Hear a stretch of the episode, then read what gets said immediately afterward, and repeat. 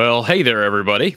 I'm Corey Brata here, Iowa Hawkeyes Live 126, Voice of College Football. I'm kind of filling in as the host this evening on the Iowa channel. So for everybody who's going to be filtering in here in the next 20 to 30 minutes, thank you for ending your workday with the Voice of College Football and myself. Of course, I am, as you can see behind me, my logo from the Hawkeye of the Storm. We're both on YouTube. This is also going to be podcasted via From the Hawkeye of the Storm on Spotify, Apple, Google, etc. And we are counting down the days to the Citrus Bowl as the Hawkeyes are, I believe, en route or may have already landed down in Orlando. I did see that earlier today that the Iowa football team is en route. Brian Ferentz is a part of that trip down there. There was some speculation that perhaps he would not attend.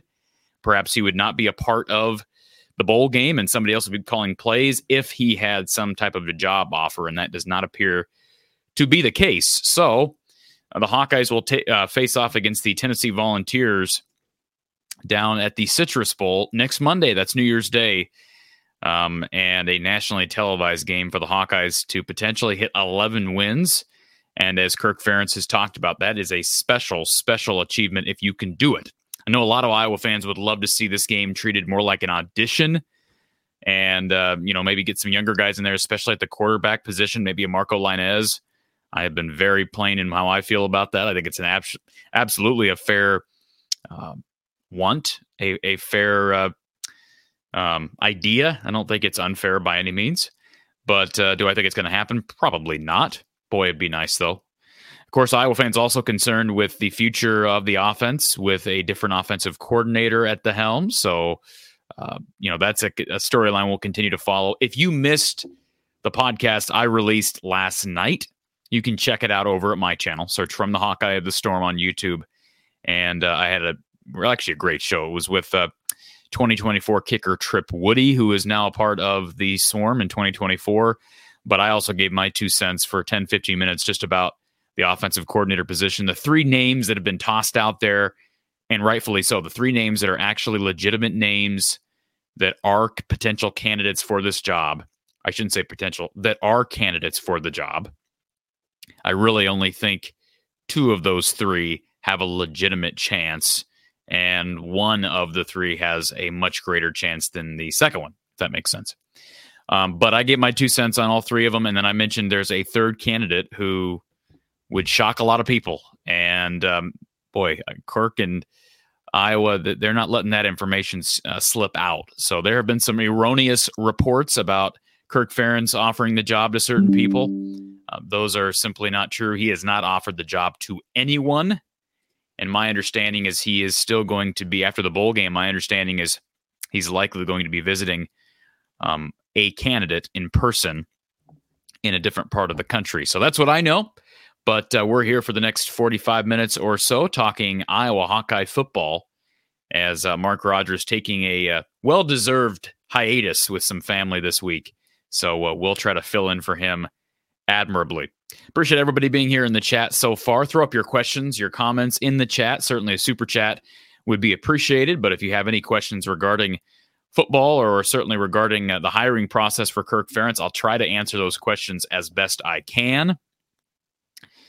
I do see some early banter, and one of the big storylines that came out of yesterday is that I can confirm through Brad Heinrichs of the Swarm. I know he posted this to a couple of different places, and I talked with Brad personally last night about it. Nick Jackson has had his waiver approved by the NCAA.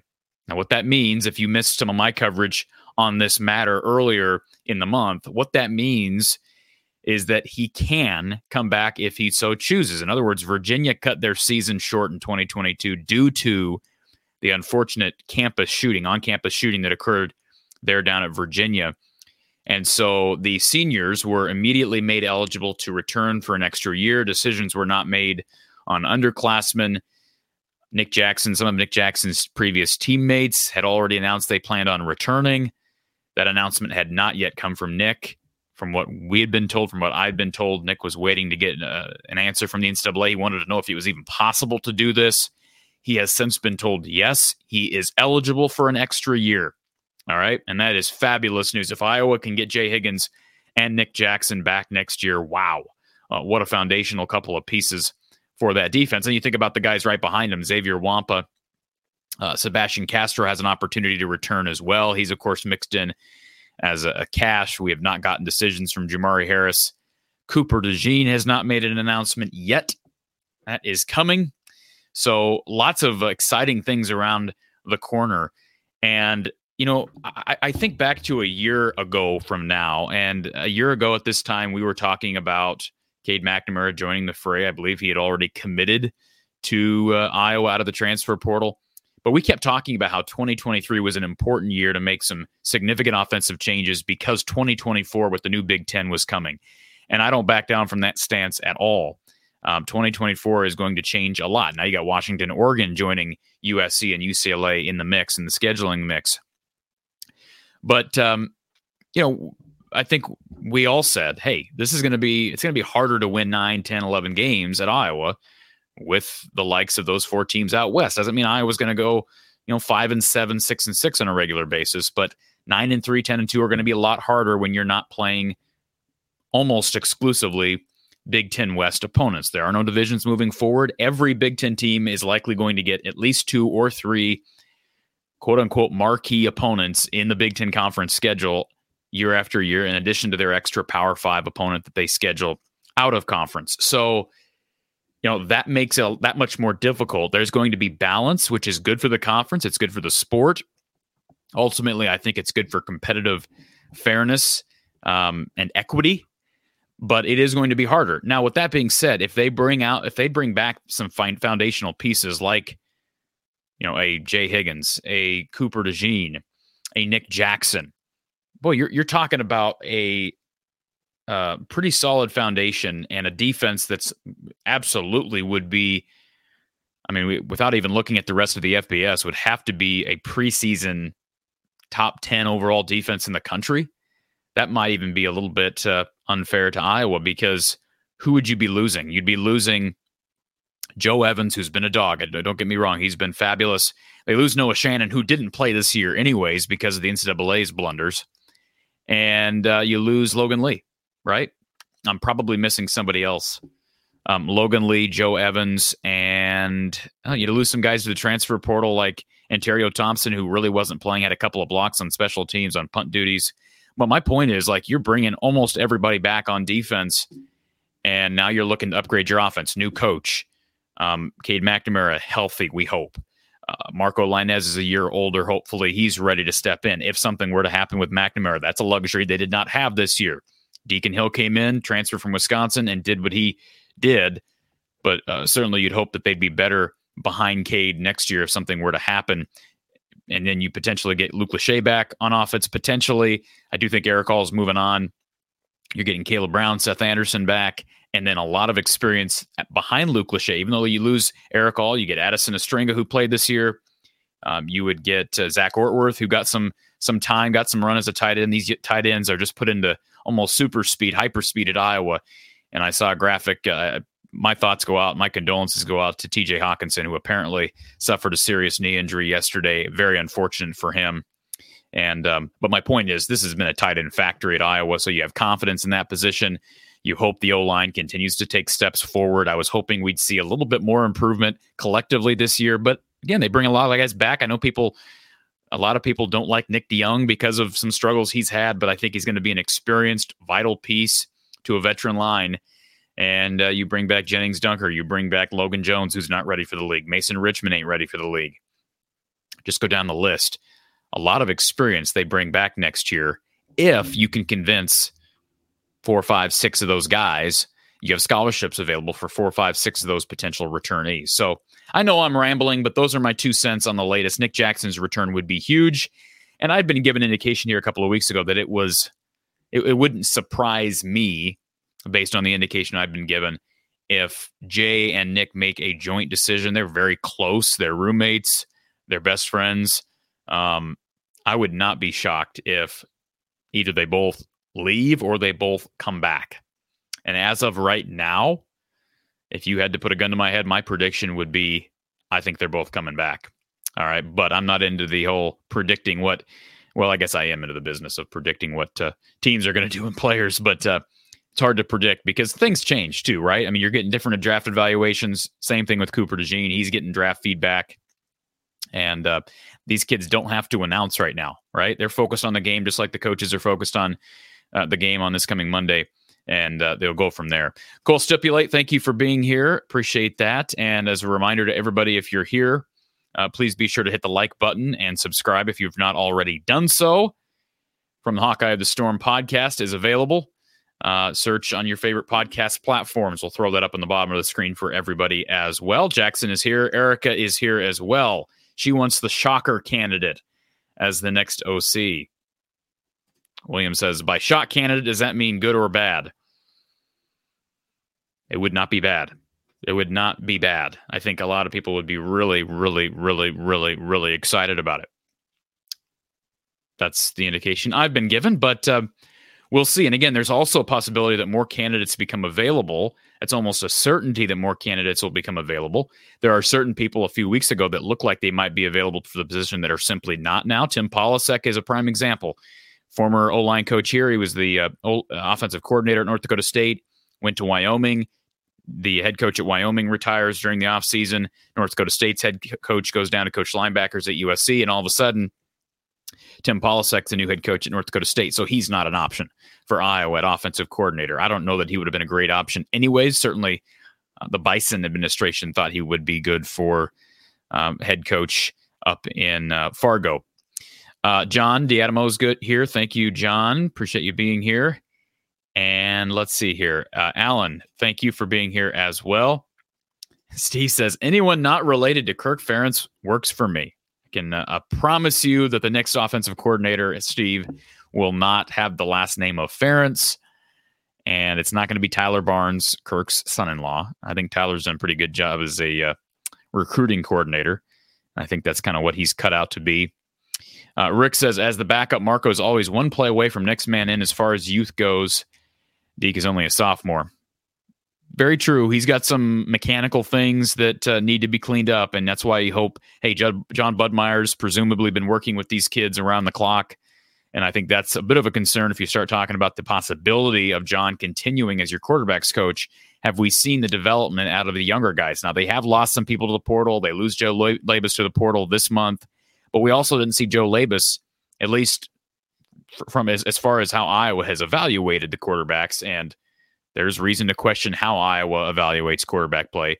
We didn't see any improvement from Joe Labus, because if we had seen improvement, if the coaching staff had felt like there had been significant improvement during the offseason, you would think Joe would have gotten a chance when Cade went down during the struggles of Deacon Hill, and we just didn't see him.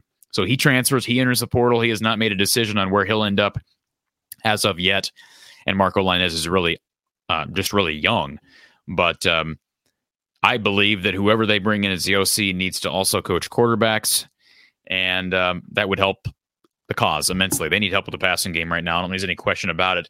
Even though the O-line has struggled, I still have a lot of confidence in Kirk Ferentz as an O-line guy. Now, maybe that confidence, that patience ought to be running out by now because of some of the struggles in recent time. But I just have confidence in his pedigree as an O-line guy. All right, Casey. Very good to see you here. We'll see after next Sunday who the next OC is. Yeah, it may be a little bit of a delay. It won't be Sunday, but we'll see after Monday, right? The game is on Monday. We'll see sometime after that. And Jay is here as well. Thank you, Jay. The teams out west will not do well in the Big Ten. They don't have very good defenses. A good defense can stop them. Well, I think it's both ways, Jay. I think Mark talked about this a week ago. You could be right in some regards, and there are going to be struggles. They're not going to come in and dominate this conference, but I also don't think like Illinois, Iowa, Purdue, Minnesota are going to dominate Washington, Oregon, USC. All right. I think that's jumping the gun. I think there's got to be some balance there, and there are going to be games, I think, that you see struggles on both sides.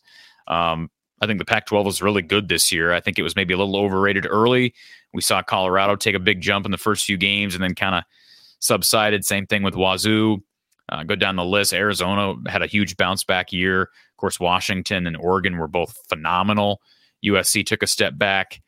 But I mean, overall, those four programs that are joining the fray next year are really good. And I do think that you look at Iowa, you know, the closest thing that we've seen to like a Washington or a USC in the Big Ten has been Ohio State. Now, you could argue Ohio State's been a much better defensive team. I mean, they weren't a couple of years ago, but they are now.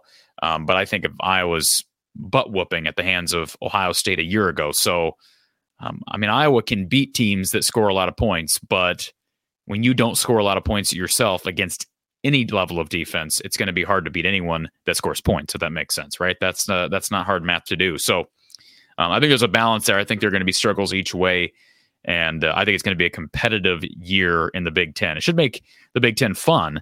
It's just going to be hard to win 9, 10, 11 games unless you can somehow put up points, and they've been able to do that. Iowa's managed to find a way to do that over the last 3 years without putting up points, in part because of great head coaching, fabulous defense, fabulous special teams play. And then the fourth part, it is a fair estimation, whether you like it or not, a weak schedule almost every year. Now, last year, tougher schedule. There's a reason that they went 7-5.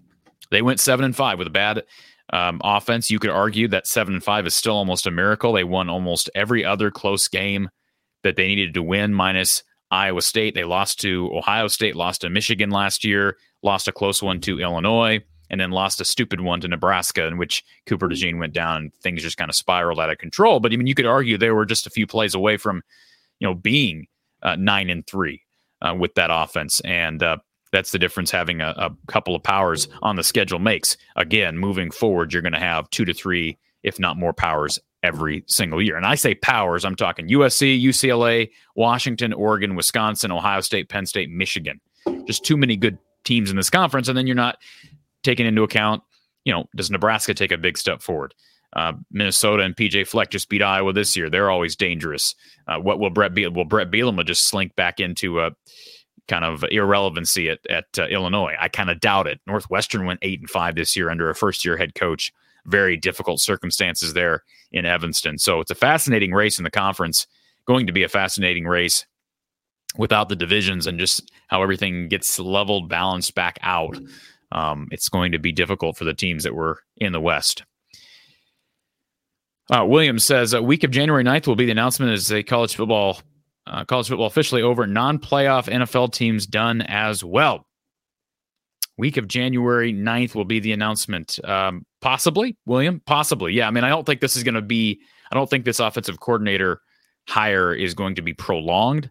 But I do think Kirk has got to dot some other I's, cross some other T's. I don't think, based on what I've been told, I don't think he's made a decision right now. That's why it's almost humorous when you hear about these reports. Oh, so-and-so is expected to get the job. Well, that's news to Kirk. So, we'll see. Now, Steve says any chance that Kirk retires after the game? I think that's slim and none, and Slim left town. I don't see, based on what I've been told, he's locked in. He is prepared, and he wouldn't be all in on this offensive coordinator search if he was not all in moving forward. Let's see here. Not Robert. Where did I see Robert? I thought I saw Robert's name somewhere. If I missed it, I apologize. Tanner, here's one, a question from Tanner.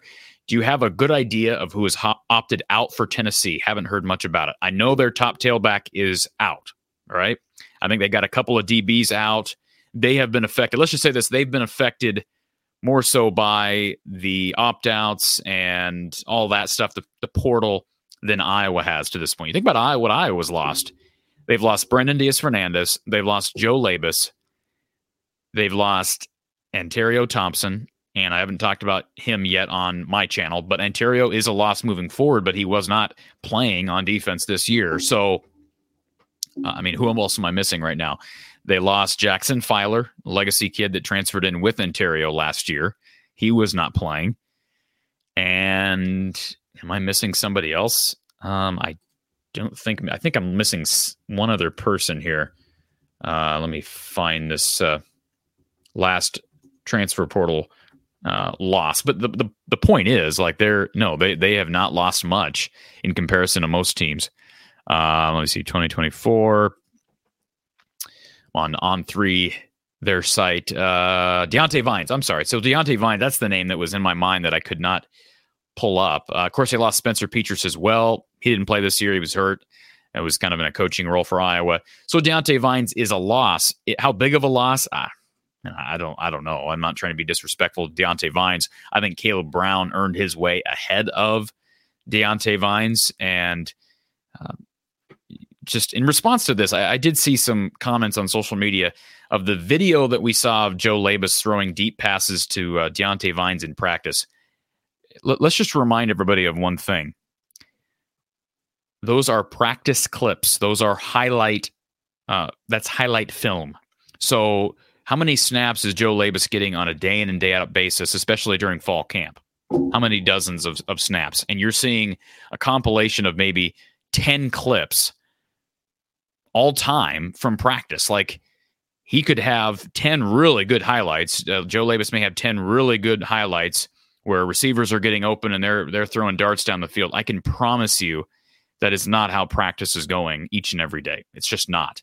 There's a reason why DeOnte Vines / Joe Labus would opt to include that highlight film, just like watching huddle tape. That's why huddle tape, we always talk about that when evaluating recruits on this channel. Like, I can't, first of all, I'm no analyst, and I especially cannot analyze tape based on huddle film because they're highlights, right? I don't think a recruit's going to put his bad highlights on film. So that's why coaches, any coach that says that they can figure out if a player is a D1 athlete or a Power 5 athlete based on 5 minutes of clip, Don Patterson has said this on my show before, that's absurd. That's why coaches have to travel and see guys in person and have other coaches watch those players over multiple games. So anyways, but I did see that video footage of Vines and Labus in practice. Double Trouble Dad Squad. Could you sell Ryan Grubb the idea of being the next head coach upon Kirk Ferentz's retirement? Is that a big enough bargaining chip plus a lot of cash? I've given that some thought. And first of all, I don't have any reason to think that Ryan Grubb is even remotely in the conversation. I think he's too big of a name right now.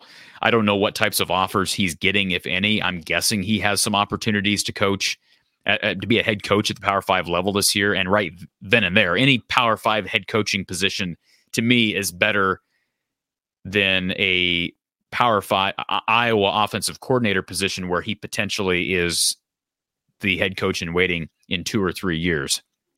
I don't think that Iowa can make a promise to a guy who has not done this at the Big Ten level yet. Now, he's ran a lot of great stuff out of Washington, but how will that translate? We don't know. Certainly, that was a dynamic offense out there this year behind Michael Penix and company. But I don't think if you're Iowa, you can absolutely guarantee, hey, you're the next head coach when Kirk retires. So if Ryan Grubb's got an opportunity to go coach at, Indiana, or even at a Vanderbilt, or I'm trying to think of schools that have openings, I think you probably take those jobs. I also think those jobs pay more. Like, what's the head coach of Vanderbilt making? That'd be a good question. Head coach of Vanderbilt, because even if I was able to pay. Let me look up Clark Lee's salary. Even if I was able to pay $2 million to match what Grubb's making, Lee, according to what I'm seeing here, he's making almost $4 million annually. Now, if he's the head coach in waiting, is it worth waiting a few years, making $2 million, coaching the Iowa offense, taking over a really stable program as opposed to making $4 million at a very vulnerable place like Vanderbilt?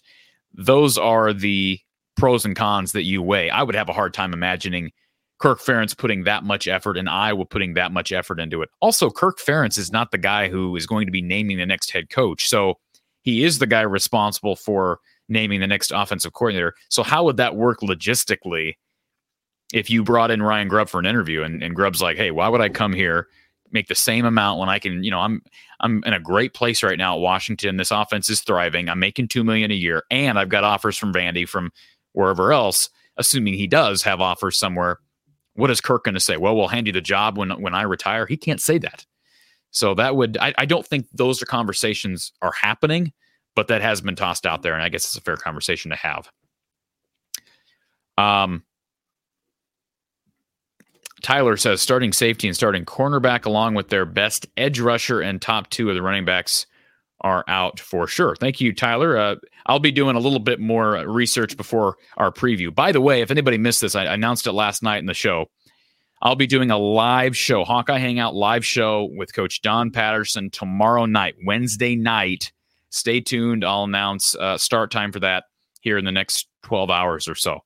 Wednesday night, myself and Coach Don Patterson talking to Hawkeye fans everywhere over on my channel from the Hawkeye of the Storm. Erica says we need to put Marco Lainez in. Tennessee will not be prepared for him.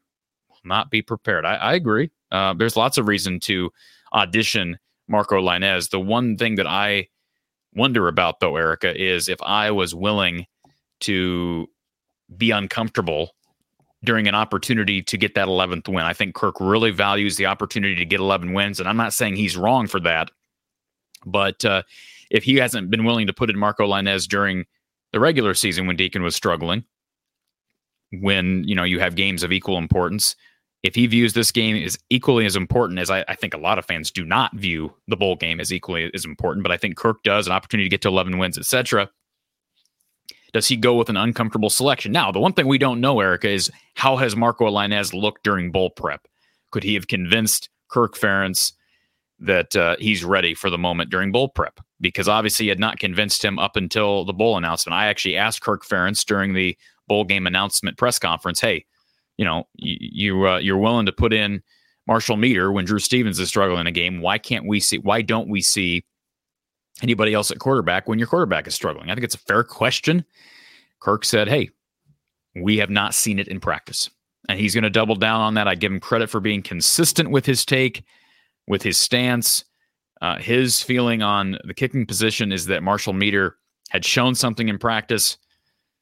I'm not there every day in practice, so I can't argue that. But apparently Marshall Meader has shown more to be able to compete more at his respective position in a real game than Marco Lainez has at his position. That's the argument I think that Kirk Ferentz is making. By the way, because Mark is not here, why don't we do this? I'm going to mix things up a little bit. We got about 20 minutes or so. If you want to call in, feel free to call in. I'll actually throw the link up here in the chat. We'll probably keep the calls relatively short if there's anybody that wants to chat, but they can do that. Go ahead and jump in on StreamYard if you have some time. Iowa Farmer Blake, give me a top 100 offense and an 8-4 record these next couple of years. I'd be more than happy and interested to watch Iowa than this year's 10, possibly 11 win year.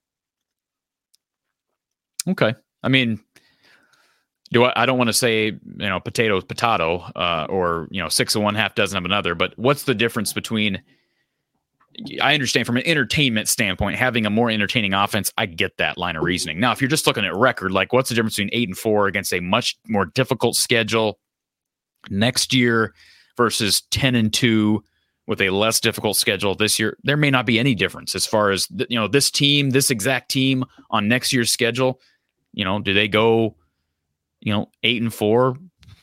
I would guess probably 7-5 or 8-4. Probably more so towards 7-5. That's a fair question to ask. And, I understand from an entertainment standpoint, offense sells, right? And that's one of the problems because this is an entertainment business. LH, thank you for the well wishes. Appreciate that. We are entering a new year. And so lots of good content on the way over at the channel from the Hawkeye of the Storm and right here, Iowa football at the Voice of College Football. LH says that if Iowa starts to tank, the last time we faced the Vols, then Marco is in. Boy, if Iowa tanks, that's a bad sign for the defense because, first of all, this defense is a lot better than the defense that lost to Tennessee in the Insight Bowl or TaxSlayer.com Bowl, whatever that was back in 2014. I don't think that's going to happen. I think, if anything, we're going to see a close game. They may give up some points because Tennessee understands how to make big plays. They are very good at creating. I'll say this. I have not watched them on tape to say that definitively yet, but from what I understand, they are not very good at limiting penalties. Iowa is very good at limiting penalties. So I guess my point is Iowa is more likely to capitalize on mistakes than Tennessee will be.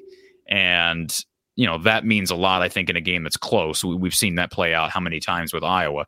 So even though the Vols can score, they can go up and down the field, Iowa has shown itself really well against every offense that it's faced this year, namely Michigan, even Penn State. Go back and watch that game. I think it was 10-0 at halftime. Yes, I understand it ended up being 31-0.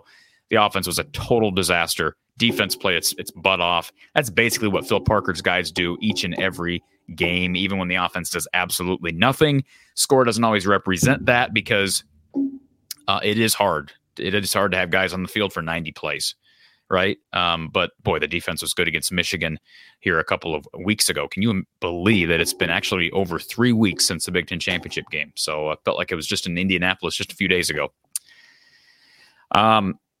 Steve says he's going to be in Orlando, 22nd row in Orlando, and it's an ideal place to catch a Deacon Hill pass. That's mean, Steve. Mean. But thank you for being here, and thank you for going out of the game. I won't be making it to the game. I think it's fair to say that. I'm not making it down to Orlando. I'd love to be down there right now, given the weather. It's not been bad here in Iowa. If you're in Iowa, folks, you understand exactly what I'm talking about. We're going to escape December with minimal winter damage. I saw it was snowing today.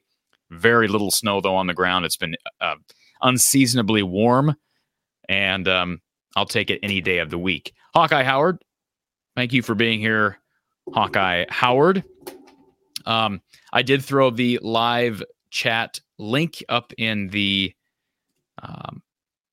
or the StreamYard link, I should say, up in the live chat. I'll throw it back up there again.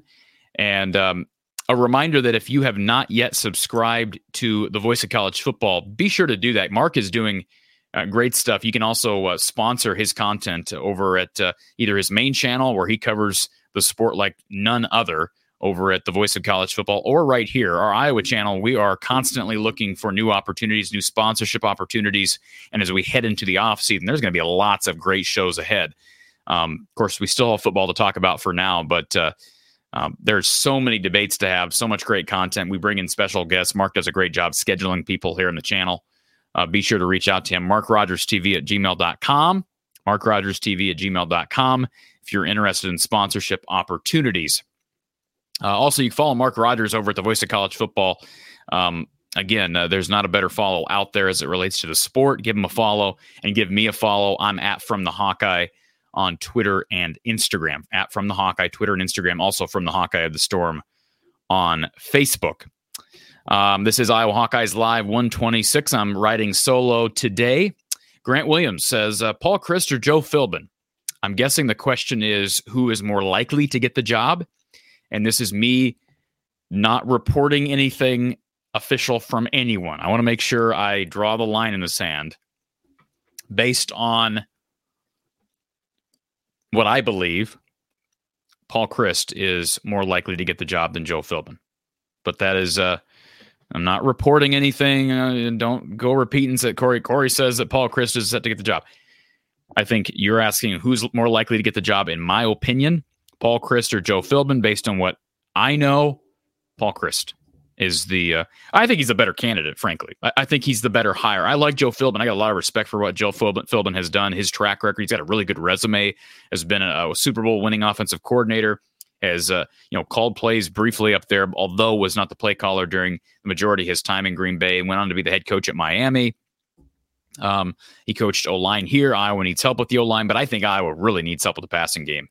And, we'll see what happens. But I think, if anything, you're going to see an opportunity at a guy who understands the pass offense, whether it's Philbin or Chryst. I think Chryst is a better candidate. He's a former quarterbacks coach, former play caller, former quarterback himself, whereas Joe Philbin is an O-line guy. David says, is Luke Lachey going to play in the bowl game? The answer to that question is no, unfortunately. But I do think it's a good opportunity, good chance that Luke comes back. All right. Now, with everything, I want to let these kids make their announcements, so I am not saying anything based on scuttlebutt or what I've been told. But from an indications standpoint, I think we got a good chance of getting Luke Lachey back. And that would be phenomenal for this program and for the offense. Man, he was good before he went down. I know the offense didn't look great, but he was so good those first few games with Cade McNamara. And bring him back against, along with Addison Ostrenga. And then these young guys will have another year to progress. Iowa is just so reliable, so consistent and balanced with the tight end position. Steve says, hey, Corey, if I do catch a ball, I want Deacon and you to sign it. All right. I will give you my P.O. box number, Steve. You get Deacon's signature. I'll sign it as well. And you can put it up in your display box. I'm sure it'll be worth a lot of money someday. Boy, Sam Laporta has been really good, hasn't he? LH brings this up in the chat. He has been a difference maker for Detroit. Like I said, my heart goes out to T.J. Hockenson because he's had a really good year as well. He's actually had more yards than Sam Laporta. Sam Laporta has been a red zone dog. I mean, he has been incredible as a rookie. Very hard to do that as a rookie, and he's been phenomenal. Here's a concern. Paul Chryst, how long would he stay? That is valid reason for concern, but I don't know how old Paul Chryst is compared to Joe Philbin. How much longer does Kirk Ferentz have here? That's a question. I think longevity-wise, you may wonder that. However, do we know Paul Chryst wants to be a head coach again? There have been talks about him and interest from Northwestern. Of course, Northwestern's got their guy now, but when Pat Fitzgerald was relieved of his duties, there was kind of some scuttle about Paul Chryst potentially going to Northwestern. So, you know, that's a question mark, but I understand your perspective. I think Iowa needs to think about here and now. I understand college football is a lot about recruiting, but you see coordinators jumping around all over the place. That's just the nature of football.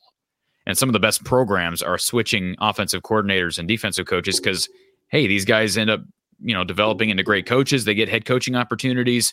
Look at how many guys have left the Alabama staff. And I understand that's one example and maybe kind of an outlier, but I don't think you can.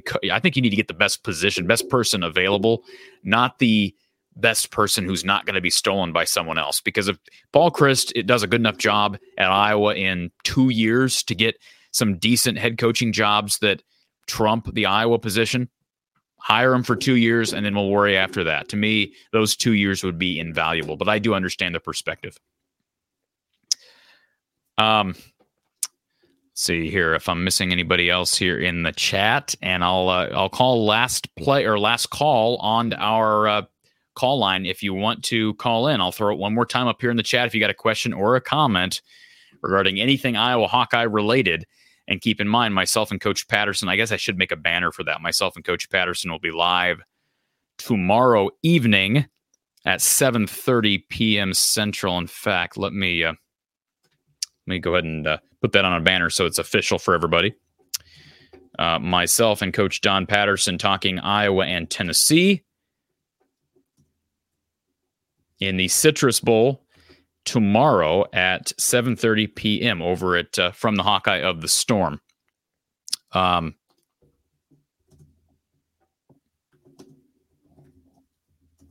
Just typing this in here, so bear with me. I'll throw it up here on the screen so everybody can see it. If you're listening via Spotify or one of our podcast platforms, be sure to tune in tomorrow to the live show. Again, 7:30 p.m. Central Time on Wednesday. So Wednesday, that's December 26th, or excuse me, 27th. Adding all this on the fly here, so I apologize for not having done that in advance. But here is our banner. I think all this is accurate. Hawkeye Hangout featuring myself and Coach Don Patterson tomorrow. That's Wednesday, December 27th at 7:30 p.m. from the Hawkeye of the Storm on YouTube. And we'll probably go for two. We usually, Coach Patterson and I, man, we get to talking with our callers. We'll probably go for at least 2 hours. So I would say at least 7:30 to 9:30 should be a fun time. Our last live show of the year. We'll have, of course, the post-game show after the Citrus Bowl next Monday, but this will be our last live show of the year. So if you came here today expecting, I know our I guess we should change our title, but if you came here expecting a Citrus Bowl preview, you got just basically a bunch of banter about the offensive coordinator position and some guys that will be playing, will not be playing for Iowa. But tomorrow we'll be breaking it all down, and Coach Patterson has some analytics to share with us. He's already shared a buttload of analytics with Kirk Ferentz and company. They just got down to Orlando, I believe, this afternoon. So we'll have plenty to talk about tomorrow evening, and we'll get your questions, get your comments, your 2 cents, and I'm sure we'll divert into some offensive coordinator talk as well. That's just kind of what we do this time of year, especially given the situation. It is somewhat opinion. It feels like a 3-hour show. I'm already mumbling and bumbling. It is somewhat difficult this time of year not to talk about it because it's an unprecedented situation. Iowa's only hired 3 offensive coordinators since Kirk has been here. So, you know, this will be number 4, and coming on the heels of historically bad offenses, it's understandable. So Hawkeye Hangout tomorrow, 7:30 p.m. Central Time. Alan wants to know what the percentage is of Cooper DeJean returning. I wish I could answer that, Alan. I can't answer that. Do I have an opinion? You know, maybe, but as I've said before, I'm going to let all these kids answer that question by way of their announcement. I think it'd be totally unfair to speculate, but I think you should stay tuned to the announcement. I'll just say that. Steve says, do you think Coach Patterson has an opinion on OC? I think he probably does. I've talked to him a little bit. I talked to him yesterday, and he shared some thoughts, but be a great piece of conversation. We'll have plenty of time to talk about it tomorrow evening during our live show. I see an early prediction here from our user. I don't even pronounce your name. I ask this every time. Tlatoani, 17-10 Iowa over Tennessee. Boy, that'd be a phenomenal defensive performance. They can hold this Vols team to 10, but I would not count this defense and Phil Parker's unit out at any point. Again, tomorrow night, folks, myself and Coach Don Patterson talking Iowa and Tennessee in the Citrus Bowl. Join us 7:30 p.m. Central Time from the Hawkeye of the Storm on YouTube. Have a great Tuesday, folks. Enjoy some college football. We'll talk to you tomorrow.